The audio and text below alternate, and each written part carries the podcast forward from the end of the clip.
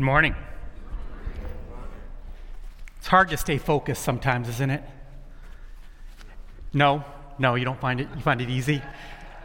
And as we uh, we're just in the middle of this series called the Daniel Plan, and today at the uh, in a few minutes we're going to take a few minutes and create space where symbolically we take a cup of juice and a piece of bread, and we remember and we proclaim what Christ did 2,000 years ago through his blood being spilt, through his body being broken for us. But before we get that, there, we're going to bear down for a few minutes and we're going to focus on something that we have t- tended to neglect and tended to uh, maybe just kind of steer around in the life of tradition, in the life of churches, and that's our bodies. And so we've been going through this series, and what I want to do today is I want to take you to a letter written by this pastor, this teacher, this church planter 2,000 years ago who, who taught us a little bit about our bodies. And what I want to focus on specifically today is enthusiasm. But, but anyone ever w- gone out and bought something that they thought would make them maybe more physically fit? Maybe somebody bought something in the last couple weeks or asked for something at Christmas. One thing I bought about uh, 20 years ago, yes, is I bought a one pound skipping rope. So on the handles here, the handles are weighted. And so the, the thinking was I wanted to increase my vertical so I could jump higher. And I love skipping, absolutely love skipping. I can't untie uh, knots, but I, but I absolutely love skipping. It's one of my favorite things to do. I do it 15, 20 minutes a day. I do it in all sorts of various ways or whatever. And then I heard about this weighted skipping rope. And you buy this thing, not only does it increase arm strength, but it also increases vertical because, you know, I'm five foot 10. I want to be able to jump as high as I can because it's every little guy's dream to dunk on people when you play basketball that never worked out really well for me. But I went and I bought this rope. And after using it, and they said within six weeks you will see results, an increase of three to five inches in your vertical. And so I started using it and using it over time. And what I noticed after about a minute or two of using it is my arms were so exhausted, I couldn't skip. And then after about three or four weeks, Guess what I didn't even like doing anymore? Skipping it all. Something that I had enjoyed doing before. I had bought this foolproof way to increase my vertical, make my arms. Anyone ever had that? They go and they buy something that's supposed to improve their physical being, and it ends up just failing. And we know this. We know our society is built around, so much of it's built around marketing and promoting and finding schemes and, and gimmicks and, and well meaning products that can improve our physical being. And so we, we buy into these things. And what do we find most of the time when it comes to get in shape quick gimmicks? What happens? Doesn't last, right? It, it, it, doesn't, you don't stick with it. Sometimes it has adverse effects, and you never ever want to skip ever, ever again. And what I want to talk about today is really, really specifically is is lasting change even possible? Is transforming change even possible? Because a lot of us, every New Year's, we make a resolution, and how long does it usually last? Two, three hours, and then we're right back into it. Is lasting change possible? And what I want to do today is I want to show you from this, this ancient pastor's letter six principles that are radical, that, that will, you do these things, it will lead to transformational change. It'll, it'll change you from the inside out.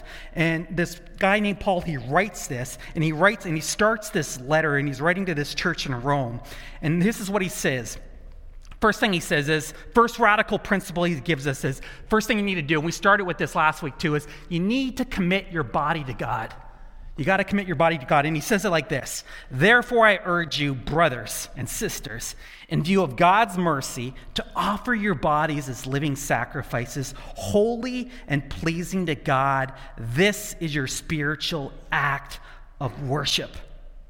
So he says, begin with the physical, begin with the body. He says, start there, start with the body. Now, why does he say that? Well, I want to prove to you, I want to prove to you, if you want lasting transformational change, one, a good place to start with is to start with the body. Can you believe that? So here's what I want to do. I want to test it. Let's, let's check this out. If you want to experience financial change, if you want to experience relational change, you want to experience change in a lot of areas, I would argue a good place to start with is the body. So here's what I want you to do. Let's test this out. Can you kind of, if you are able, sit up straight? I wasn't expecting so much movement. What's with your postures? Um, and, and just, you know, if you're able, roll your shoulders a little bit. Don't cause injury to yourself. And now for the hard part, I just want you to breathe in through your nose and let it out through the mouth. In through the nose, out through the mouth. You know, I don't know if you feel any different right now, but some of you, you look so much better. you even look different. And I can guarantee you something something has changed in the last 15 seconds. Because of what you made your body do, you are more alert than you were 20 seconds ago. Why is that? Because your body told your brain to move, wake up. Some of you are already asleep and comfortable, and I just ruined it for you. And the body made the brain move, and all of a sudden, wow. So let's, let's go to this letter. Let's break this letter up because there's some heavy words I just read. But here's what Paul says He says this Therefore, in view of God's mercy. So if you got some time this afternoon, sit down. You can read the whole letter, but there's 11 sections that come before chapter 12, which we, I just read. And those 11 sections, they tell us about God's mercy. All sorts of history about it, God's mercy. Then he says, therefore, in view of God's mercy, so in light of those 11 chapters where I told you all about, offer your bodies. So last week we talked about our bodies. Our bodies are a good thing. Our bodies are a great thing. We even talked about sex. Sex is a good thing. Sex is awesome within the marriage context. And we talked about how Jesus died for your body. And one day God's going to resurrect your body and he's going to give you this body and it's going to be version 2.0 and it's going to be fantastic. Woohoo! I can't wait. But then it says this it says offer. It says offer. And here's where it's tricky this is voluntary. This is voluntary. Nobody can make you change except you changes your choice. So it says this if we offer our bodies, that is your spiritual act of worship. Now, that's, that's really loaded language, would you agree? Like, what is spiritual act of worship? What is that? And, and what it's saying here is there's things that you can do with your body that are spiritual acts of worship. They're acts of worship. So let me give you a couple from the Bible because it's still kind of you know, like loaded language. First one is, and this one, I like this one, is first spiritual act of worship is I can cleanse it. The Bible actually says this, and Paul writes this. He says this Let us purify ourselves from everything that contaminates the body and spirit, perfecting holiness out of reverence for God. So, so what he's basically saying is, is out of respect for God, out of reverence for God, God made my body, so I better, better take care of it. Now, I don't know about you, but I struggle here. I struggle with what I eat and what I ingest and what I drink. My, my way of you know, cleansing my body looks a little bit like this little quick video I want to show you.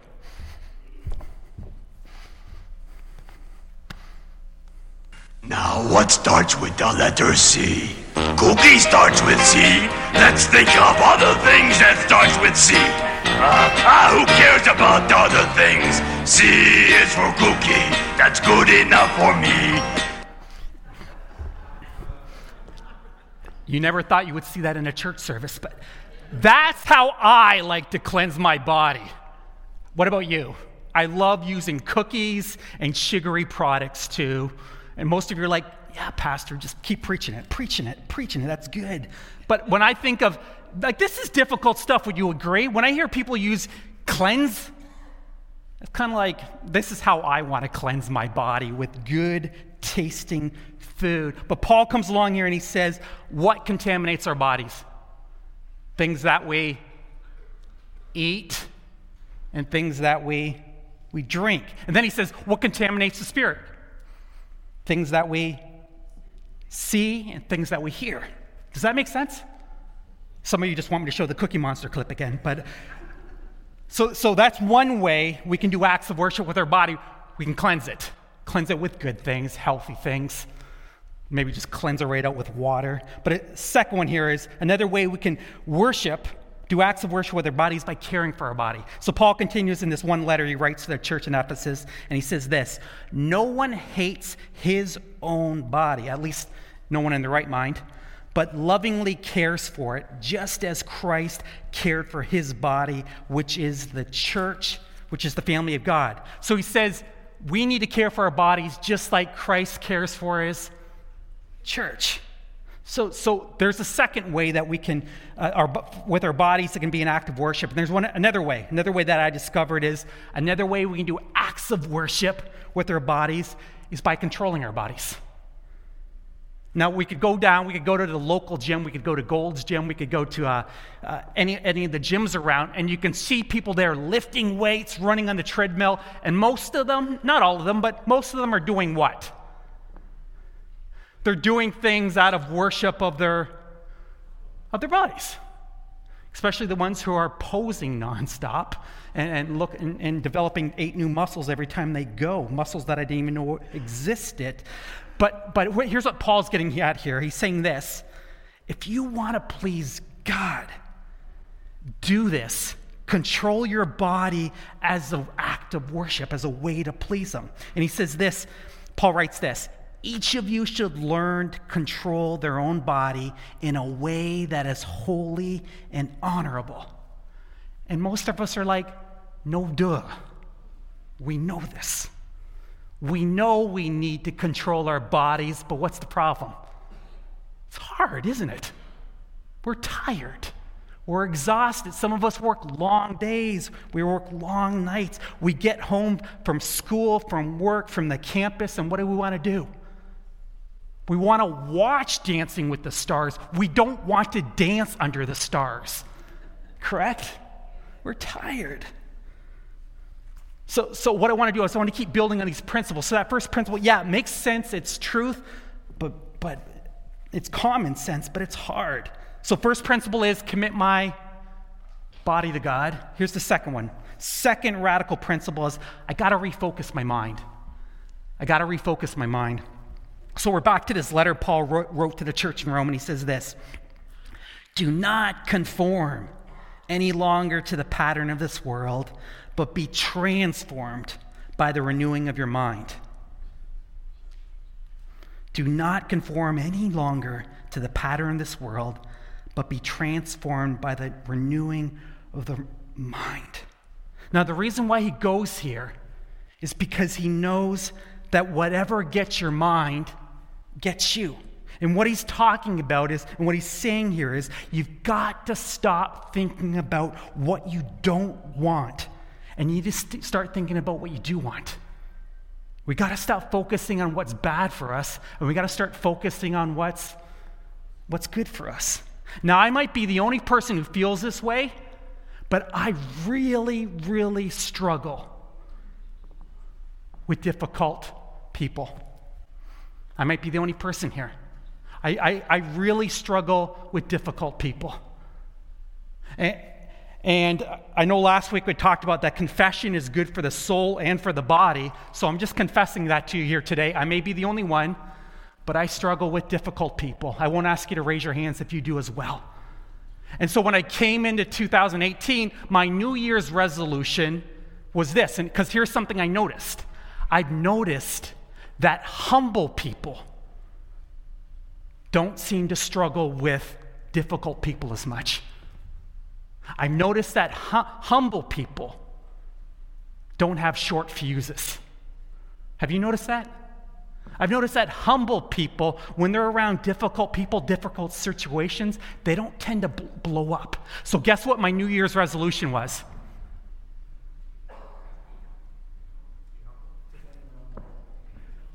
You would think to hang around more humble people. Uh, it was when I'm around difficult people or when I'm dealing with difficult situations, I need to think of myself less often. I need to think of myself less often. And I need to start focusing on what's good and not what's bad. Renewal of the mind, what Paul's talking about here, I highly recommend it. I've noticed in these last two weeks, it's been working in my life. And notice this, he writes this here in this letter Do not conform any longer to the pattern of this world. So, every one of us, how we learned things? We've learned things from a, from a pattern here. We've learned it from a model. That's how we learn. That's, that's how, just like little ducks, they learn how to waddle from their from the mother duck. They learn that pattern. They learn that. We learn things through a model. And the problem for you and I is we haven't been given a perfect model in this world. Every human being is imperfect. And so the only place we ever can find a perfect model is, is in this book. And we're told about him, and God sent him to earth, and his name is Jesus. And 20 times Jesus says, Follow me. Why does he say that? Because he's the perfect model. He's like, Follow my example. Paul, who we're reading his letter today, six times he has the audacity to say, Follow me as I follow Christ. Imitate me. Model me. And the question is for you and I are we going to follow negative examples, negative models? Or are we going to follow positive ones? Because radical transformation, what we're talking about here, can you really change? Can you really be transformed? Truly, the only way I've seen it happen is through God and by God because positive thinking can't bring that lasting change. We can turn over new leaves. Lots of people can turn over new leaves, but only God can give you new life. Jesus describes it as being born again, not just, not just turning over a new leaf, but a whole new life. And how is that possible? By the renewing of your mind. And so Paul continues in this letter, he says, the renewing of your mind. The renewing of your mind. And what he's talking about here what he's getting out here is you need to put on. First of all, you need to put off something in order to put on something. So, so the illustration that best helps me is whenever, let's, let's say today Sears is closing, so I want to encourage you today to rush off to Sears, do your last minute shopping there because it's closing for forever. But let's say we're going to Sears today and you're on target to buy yourself a new suit jacket. So you go in there, you walk in, and you find it. And it's luxurious. Shoulder pads and everything. I know this belongs to someone here, I just can't remember who it is, so apologies for that. But you see it and you want it. So you take it off the rack, and what do you do? You stick it in. No, you don't. You, you go to the clothes changing room and you get in there, and then what do you do? Okay? Anyone seeing a problem? It doesn't fit. Why not?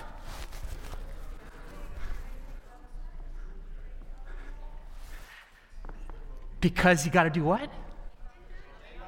Because you need to take off the old in order to put on the new. And that's what Paul's getting at there, not suit jackets and change rooms. But the fact is, the fact, what he's getting at here is that you, in order for your mind to be renewed, in order to experience that change, you got to take off the old in order to put on the new. And if I had more time, I'd do the whole wardrobe for change for you. But that's what he's getting at here. You've got to take off the old in order to put on the new. So, first thing, first principle is commit to God. The second one is I got to refocus my mind. Third one here, third principle Paul gets at here is, and this one's tough, especially for me. I'm working on this one this year, what is I must humbly assess my current state. I must humbly assess my current state. Has anyone here noticed that our bodies don't work, work perfectly? Have you noticed that relationships don't work perfectly? Have you noticed that the weather doesn't work perfectly? See, nothing's perfect. But unfortunately, and where we see I see it the worst manifested is on Sunday mornings, a lot of us pretend that we've got it all, to, all together. But we all know that we don't have it together. And so Paul continues in this letter, letter and it's absolutely brilliant. Do not think of yourself more highly than you ought but rather think of yourself with sober judgment in accordance with the measure of faith God has given you. I, I, love how it's translated in the New Living Translation. It says this Be honest in your estimate of yourself. Be honest in your estimate of yourself. So be realistic, define reality. So, if we're to ask ourselves some honest questions today, what are you pretending isn't a problem in your life right now? What are you pretending isn't a problem with your finances? What are, you pro- what are you pretending isn't a problem with your health? What are you pretending isn't a problem with your relationships? And do you have the courage to confront it today? And that's what this verse is all about.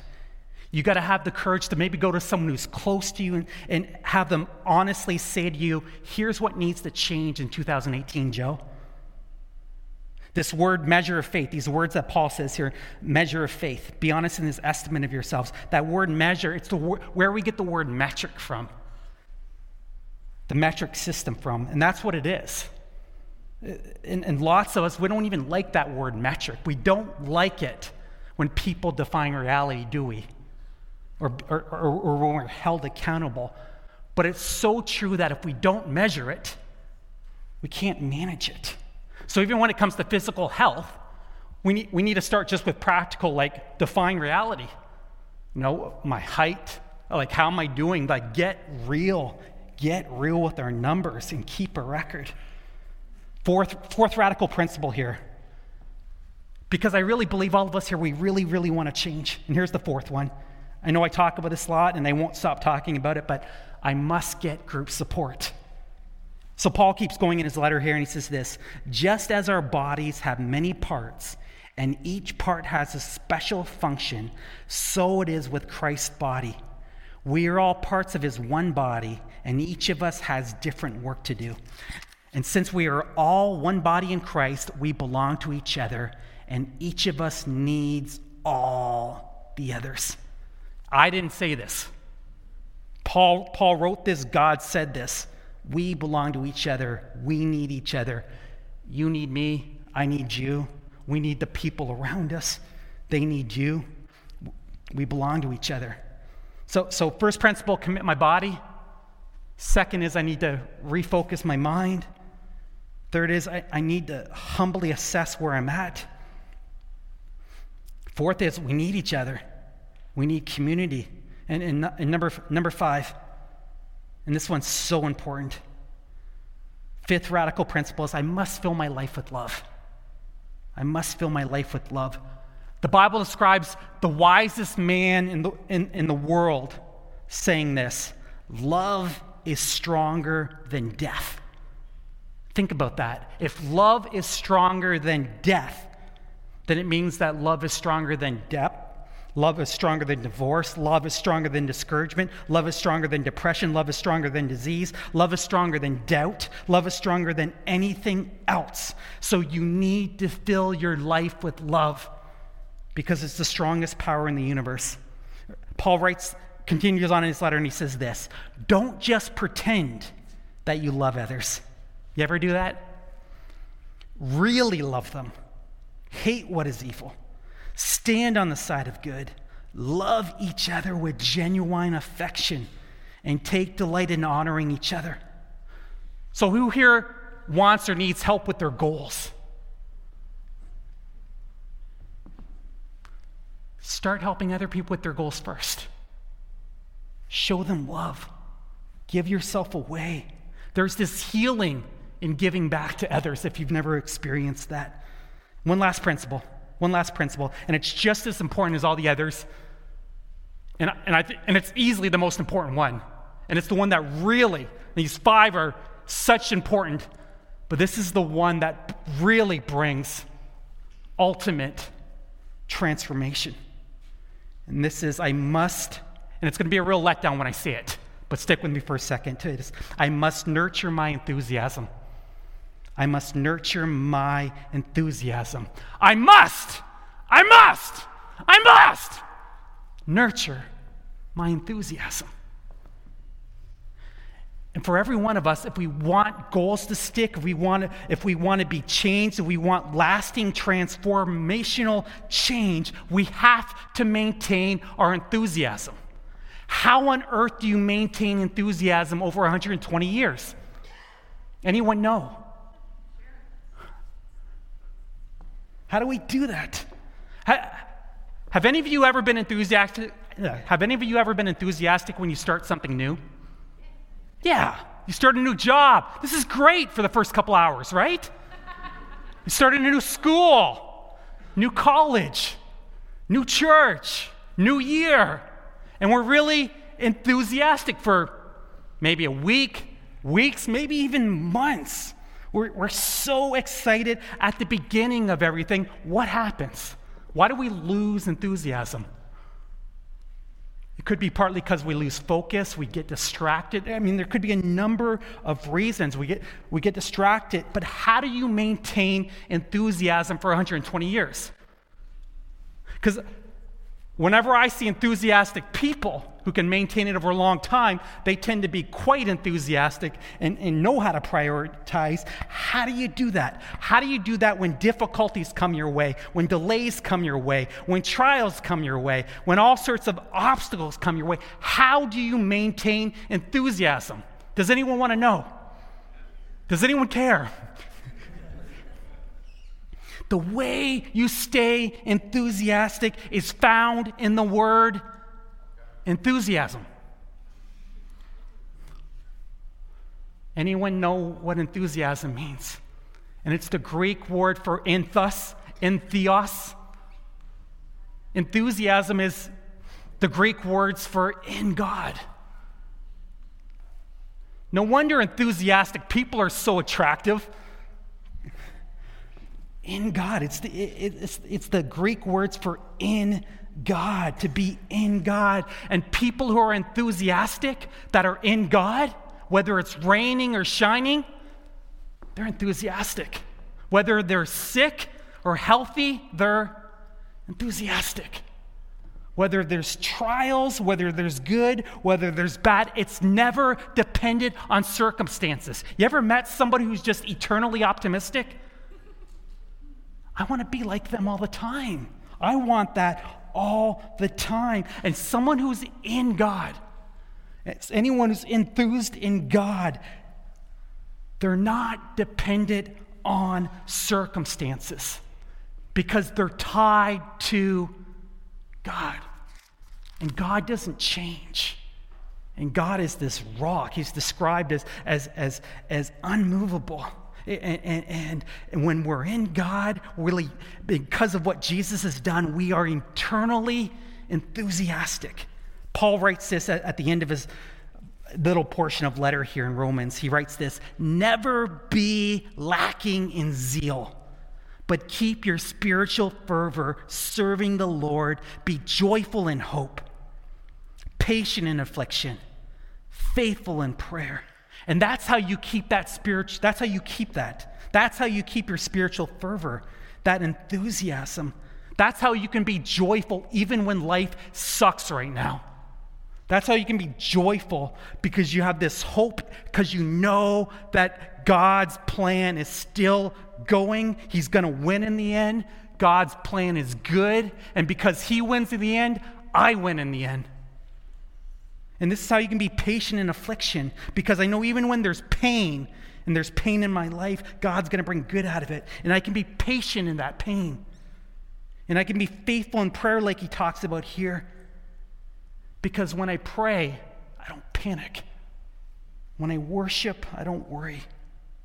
And I'm either going to be on my knees or I'm just going to fall over and faint. And those are the options and those are my choices. Like I said at the beginning, it's our choice. So this year started, and some of you may have already failed in some of the goals or resolutions you set. And you're going to screw up. And so am I. I mean, we're human, we screw up, we mess up, we get off track. And God says that's okay. But if you're in me, you can make a U turn, you can get right back on. You can get God's power by being joyful in hope, by being patient in affliction, by being faithful in prayer, just like Paul writes here. But above all else, church, if you want transformation that lasts, you need to be in God now. Let's pray.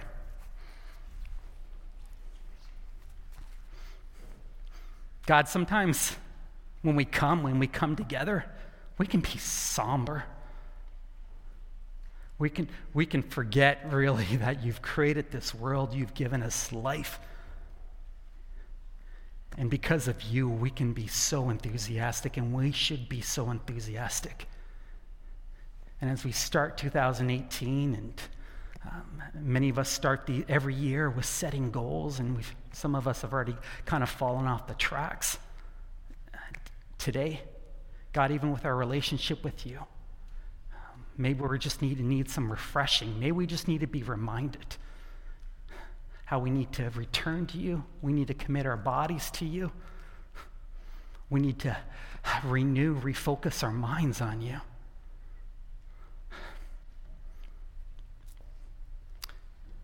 Help us, God. Help us to um, not be conformed to this world, but to be transformed by you. Help us to see that our bodies can be a spiritual act of worship. Help us to take seriously and steward this awesome, awesome thing you've given to us. I want to thank you so much, God, for what you've done, for dying for us and dying for our bodies, dying for our lives and wanting us to um, experience the freedom and the transformation and the change that can only truly and eternally come through you. And I pray today as we go away, we would think, we would meditate, we would focus, we would just create some time and space reflecting on what it means to be in you and to be enthusiastic about you. And if we're sitting here, God, and we are not enthusiastic about you or in a few minutes about what you've done, uh, may you, through your Spirit, just um, tap us, remind us, um, encourage us, refresh us, restore us. God, if there's anything we brought into 2018 that we just need to let go, and we're, we're wondering why we, we, we can't renew our minds, we can't get over this barriers hurdle, maybe, God, we just need to be reminded, we need to just define reality, we need to just take a measurement and understand that uh, we're carrying some old stuff that we need to just take off in order to be refreshed and be renewed. God, God help us to have the honesty um, to, to talk to our, our friend, our companion, and to receive. Maybe, maybe we just need to be told and open and transparent about uh, what's holding us down, what's preventing us from moving on and helping us to just let that go so we can be renewed, we can be refocused, and we can be transformed by you. Thank you for what you accomplished on the cross. And, and as we remember you now at this time, may it impact us and transform us and revive us and refresh us like never before. Thank you for what you've done, what you have accomplished, and help us to respond with, with reverence and holiness with how we treat our bodies for you. In your precious name.